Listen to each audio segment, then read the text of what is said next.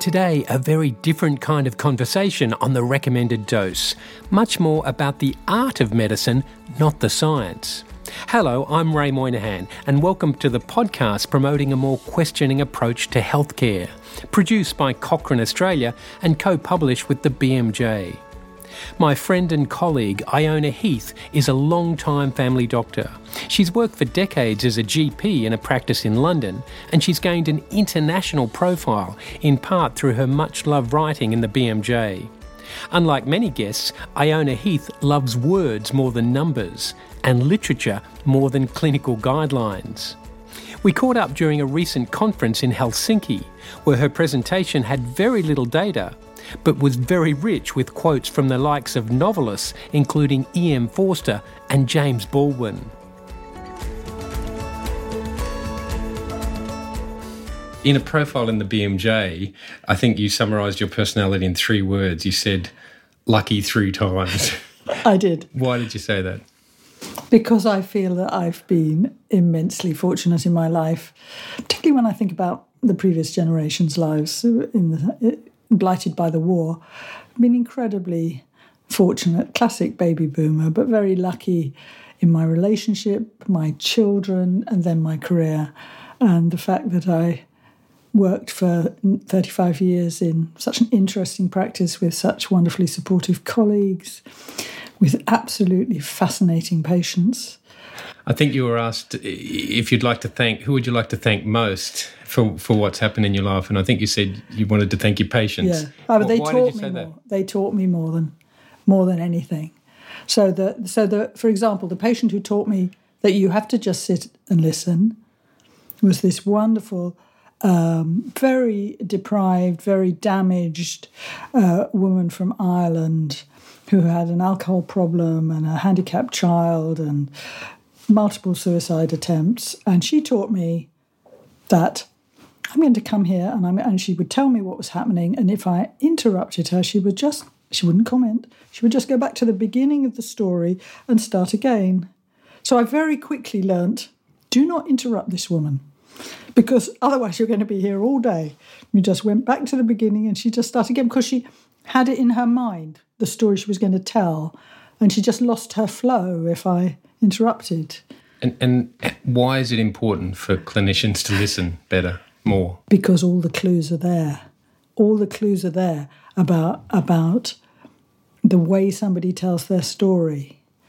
When I was um, uh, first working in hospital, I only did one year in hospital, but I, I was uh, clerking some a man who'd had a heart attack that morning, and he was telling me this story, and he was telling me how he, what time he'd got up, every single thing he'd had for breakfast, what the weather was like, and you know, I, in my arrogant youth, I was incredibly irritated by this and wanted him to get to the point.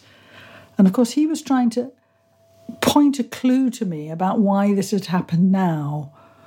He knew that somewhere in his story was the critical event that had made it happen then. I mean, we neither of us knew what the answer was, but he thought that I might have a chance of knowing what it was if he told me every detail, which is perfectly fair enough. So we we don't listen nearly enough because all new knowledge is in the patient experience. And if we don't listen to it on the basis of the knowledge we already have, we're going to miss all the knowledge we might get. Do you think people came to you, enjoyed seeing you as a GP, as a family physician, because you, you knew how to listen? Uh, I'm sure that's part of it, and I'm sure there are patients who will say, "Well, she never listened at all," um, if you see what I mean. Um, but I did try to listen and try not to interrupt. What else was different about the way you practice? I'm, I have to confess that I often think if I was living in London and you were available as a GP, I would have wanted to go and see you as my family physician. That's very kind. I, I, imagine you would have been fantastic. But what was it? What was different about the way Iona Heath practiced as a, as a GP? I don't think there was that much different. I think there are a lot of brilliant GPs across the world, and, uh, and perhaps particularly in the UK because we've got such a long long tradition. So I learned a lot from my colleagues as well, uh, and, and the colleagues I practiced with all those years. Uh, again, wonderful models of, of how to look after people and how to. It's, it, it is a completely fascinating thing when you're providing long term care when someone goes away on holiday, you have to look after their patients. And when they come back from their holiday, you say, My goodness, how do you cope with that one? That person's a nightmare. How do you manage? But you don't have any patients like that. We all said it to each other, but we none of that felt that about our own difficult patients because we'd worked out a way of of forging a relationship and there was a connection. Yeah, there was a connection and you could keep it going and it wasn't such a burden. But looking after difficult patients of other people. I guess I'm thinking though you you have this huge profile as someone who has spoken up about the dangers of medicalisation for decades. Now that must have affected the way you practiced on a, on a day-to-day basis with your your your patients, your your the people that saw you. Yes, and I think you have to be very, uh, very, very careful to guard against nihilism. I'm, I'm. What do you mean by nihilism? A therapeutic nihilist. Nothing works. Why bother? You know, life is short and brutish, and we're all going to end in the grave. You know, I mean, you have to be very careful that you make the best of modern medicine available to people with all the caveats. Um, and while you're aware of, very aware of the limits of medicine, you're also aware of the benefits, aren't you? Yeah, yeah, and I've been seriously ill myself uh, uh several times, and I uh, and I would be dead several times over if it wasn't for the National Health Service and its care and all that. So you know, I know about the power of modern medicine. But I also used to say to my patients who would bring in little bits of paper from the from the red top newspapers. You mean from the popular newspapers? The popular newspapers. Uh, you know, really, don't ask me to give you anything new. You know, just wait two or three years because we never know and new medications can be dangerous. So I tried to introduce a, that bit of caution. Did you see a change in the in the in the decades that you were practicing? Eh, people consulting the internet more, getting more informed, bringing that information into the to the yeah. interaction with you. Yeah. Did you think that was a good thing? Was I, it a bad thing? I thought that was a good thing. I mean, when you're confronted with 50 pages, that's a little disempowering. But I thought by and large that's a good thing. And I like people with lists. I love lists. People complain about lists when people bring in a list. I love the ones that have carrot, potatoes, and onions down the side, where they've written their shopping list and their doctor list on the on the same thing. I I, I, I really I really like that. And another thing that, that I've found when myself or a loved one is in need of care is this idea of going to the doctor as a group. So not just coming as an individual patient, but coming with your sister or your mum yeah, yeah, or yeah. your best friend or mm. two friends, particularly if it's a serious issue. Yeah. I mean, did you have that? That's great. That's really great. And particularly, you know, because I'm working with a multi language, multi ethnic group. So often you needed that to, to, to have any degree of comprehension about what was going on. Apart from being a GP, you also developed a bit of a career as a, as a doctor politician. I mean, you rose to the height of the president of the Royal College of General Practitioners. Well, that process started entirely by accident. In 1989, they threatened to suspend all training in my region of the country because the powers that be disapproved of the guy who was running the training. Quite rightly, they disapproved, but they were going to just punish all the trainees by rendering their training invalid. So we were all furious, and I went to a meeting, drove out to East London somewhere, and went to a meeting and listened to all these platitudes about a standard is a standard is a standard. And I came back and I was more angry than when I went to the meeting. And I read in the college journal that if you stood in the national ballot to be on the council of the Royal College, you could make a 50 word statement that would be delivered to all the membership. So I wrote this rant, 50 you can't rant very much in 50 words, but I ranted about how out of touch they were with the real world. I had no idea it was so easy to get elected. I topped the ballot by a substantial and never looked back really because yeah, I never realised that you could get involved quite so easily. Let's talk a bit about, about evidence and, and the way into talking about that. Let's talk about shared decision making, this this new wave that's coming through medicine now. Would you say that you practiced shared decision making? What, what do you think about this idea of shared decision making? I honestly, if I'm really honest, I'm not quite sure I really understand what it is. I've been very impressed by Anne Marie Moll's book on the logic of care and she contrasts it with the logic of choice. And she says that the capitalist model is a series of nodules where you make a choice, a binary choice. And that's how capitalism works and sells you things. But actually, in the logic of care, the caring dyad are experiencing things together and choice emerges. It isn't a, a, a nodular thing. Choice emerges. She she's this Dutch philosopher who observed diabetic clinics in Holland, and that's my experience. Is that choice emerges, that the, the decisions emerge within a continuing care therapeutic relationship, but obviously you have to allow them to emerge. They're not, they're not going to emerge if you close off some options before the patient has even had a chance to notice that there was an option. So I think it has to be a sort of broad broad approach to what choices there might be. Uh, and one of my Norwegian friends says that you you must always answer the question, "What would you do, doctor?" You have to caveat it by saying, "You know, my life is different. Your decision might well be very different from mine, but I would do this," because that then delineates a, a decision space and the other thing about shared decision making that I think is a danger is the offloading of guilt when things go wrong. And that one of the moral responsibilities of doctors is actually to share that guilt. If somebody is facing a really difficult decision, if you say, if you offer them, if I were you, I'd do this, when they're desperate for some sort of help, then if it goes wrong, then they can say it's the doctor's fault and it's not my fault, and they don't have to live with that forever. The illustration again was told to me by a Norwegian friend who was rung remote Western Norway, rung from the main hospital in Oslo by young parents who just had a baby with a serious heart condition. Norway is a rich country. The child was going to die unless it had major cardiac surgery of a type that wasn't done in Norway then, and they were they said, "You must decide. This child is going to die. The child may die anyway." But if you want the operation, we have the funds to fly you to America, but you have to decide. And they, so they phoned their GP in the deep west of Norway, and he listened to all this and he said, I think you should bring the baby home. And then he's taken that guilt, uh, the weight of that decision away from them. And I think we underestimate the importance of sharing the bad decisions as well as the good decisions.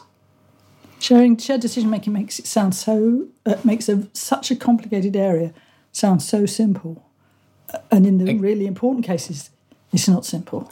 Again, you're really trying to bring the, the relationship, the human relationship between the doctor and and and the patient or the person. You're putting that front and center, aren't you? Yeah. Let's talk about evidence. Um, this program talks a lot about evidence, trying to create a more questioning approach to healthcare and using evidence to do that. I think you have a bit of a different view about evidence than a lot of the people we've spoken to. When you hear the term evidence based medicine, what do you think? I think it's a noble aspiration. And I think that we need to keep pursuing it. But I think that we that, that we've got a real problem with the corruption of the evidence. Because if you if you lose the trust of a, of a generation of clinicians, frontline clinicians, by corrupting the evidence so that they do things that they perceive as harm their patients, then you're in real problem with the science. Corrupted science, how do you regain that trust? How do you distinguish bad evidence from good evidence? Who can you trust? But I don't think you just think that the, the problem with evidence is because of the corruption of evidence. I think it's deeper than that, is it not? I mean, you've written um, that, that evidence based medicine tempts us to describe people in terms of data uh, data, uh, yes. numbers from yes. biomed, and, and that will never be enough. That's true. That's true. And I do have a real argument with numbers versus words because, because the old case descriptions of patients, beautifully written, nuanced, subtle descriptions of people and their conditions, what have we lost when we reduce that to a number? I think the worst thing that's happened in the course of my career is the separation of diagnosis from symptoms. So, where we, I was always taught that there's lots of illness without disease, but there's almost no disease without illness. We've completely flipped that round. Now, there is an epidemic of disease without illness, where people are, are just told that their numbers are wrong and therefore they're ill. I mean, that didn't exist in the early 1970s, and it's just taken off. What have we done? What what good does that do the world? In other words, when you started, you were much more focused on helping sick people. Yes. And and now, as, as a GP, you're, you're overwhelmed with the sick people can't get in the door because the, the well are in there getting this, that, and the other checked all the time. And that's why you have this concern about about preventive medicine, is it? Yes, because I think that the great moments of public health, the great progressive moments, are at a distance from the patient. They're health protection. They're stopping smoking in public spaces. They're not nagging individual smokers every hour of every day. They're stopping smoking in public spaces. They're introducing seatbelts and speed limits and stopping people smashing themselves up on, on our roads.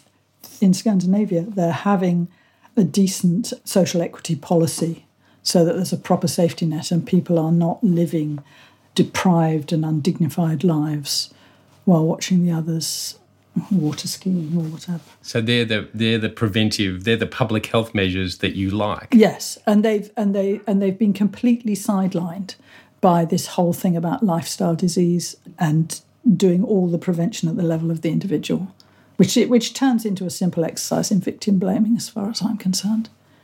You know, people. There's nobody nowadays that doesn't know that it's dangerous to smoke. Nobody. They smoke because they can't get through the day without it. People don't don't do these things just just because they're feckless and stupid. But you'd think from a lot of the lifestyle rhetoric that that's how it was. And social justice is the biggest promoter of good health in a population than any drug. This is related, I think, to your concern about guidelines. I mean, a lot of the the people that we talk to on this program um, are promoting the idea of evidence based guidelines that will influence uh, medical practice, that will guide doctors in the decisions they make, that can inform people about the risks and benefits of treatments. But you have a different view about guidelines, don't you? Well, speaking as somebody, you know, who's trying to see a different patient every 10 minutes and maybe seeing 40 in a day, and one of the trouble with guidelines is they start with diagnosis. Okay, so that, that, that that's well down the process, particularly in primary care, and, and you want to what actually keep people away from diagnoses as long as you can, because that improves your chances of getting the diagnosis right in the end. If you make a diagnosis within two minutes, unless it's something barn door, you're probably going to get it wrong. So you need to take your time and just um, yeah, just slow, slow medicine. Slow medicine is, is good. So that's one of the problems with, and, and the other is just the sheer volume of guidelines. I mean, it's ludicrous. Nobody could read them all. Not even the biggest guideline enthusiast could read all the guidelines available. I mean, life is too short. If you're, I mean, I think what you're saying will be seen as very luddite. Very well. I, am not sure how it will be seen, but what do you put in its place then? If you if you're not using the guidelines, I think I heard you say today at a presentation that in, in all your years of practicing, you didn't really refer to one. no, I did use one regularly, but I did try to. Uh, I have always tried to keep up with the literature, and one of my one of my worries about systematic reviews, and this is very un Cochrane, because an individual paper I know how to critique now. I know what to look for. I know what the um, you know the patient group is. I know who's been excluded roughly. I can look at that single paper and I can decide whether this is relevant to this particular patient or not. Systematic review, you have to trust the systematic reviewers. There's no way that you can make a professional judgment about the relevance of this piece of information to my patient. I mean, there are ways of critiquing the reliability of a systematic review, but you're saying that the average GP might not have time for that. It might not have time for that. And the particular challenge for the for the GP is not the robustness of the evidence. It's there was a recent brilliant Trish Greenhalgh paper. It's deciding whether the evidence has something to offer to this particular patient. So there's the issue about the evidence missing the mark. There's the issue about um, how much we can trust the evidence, and then there's the sheer volume of the evidence. Um, I think it's absolutely important that you know the evidence around the common things that we see and that you know the evidence about the dangerous things that, that are likely to turn up in primary care.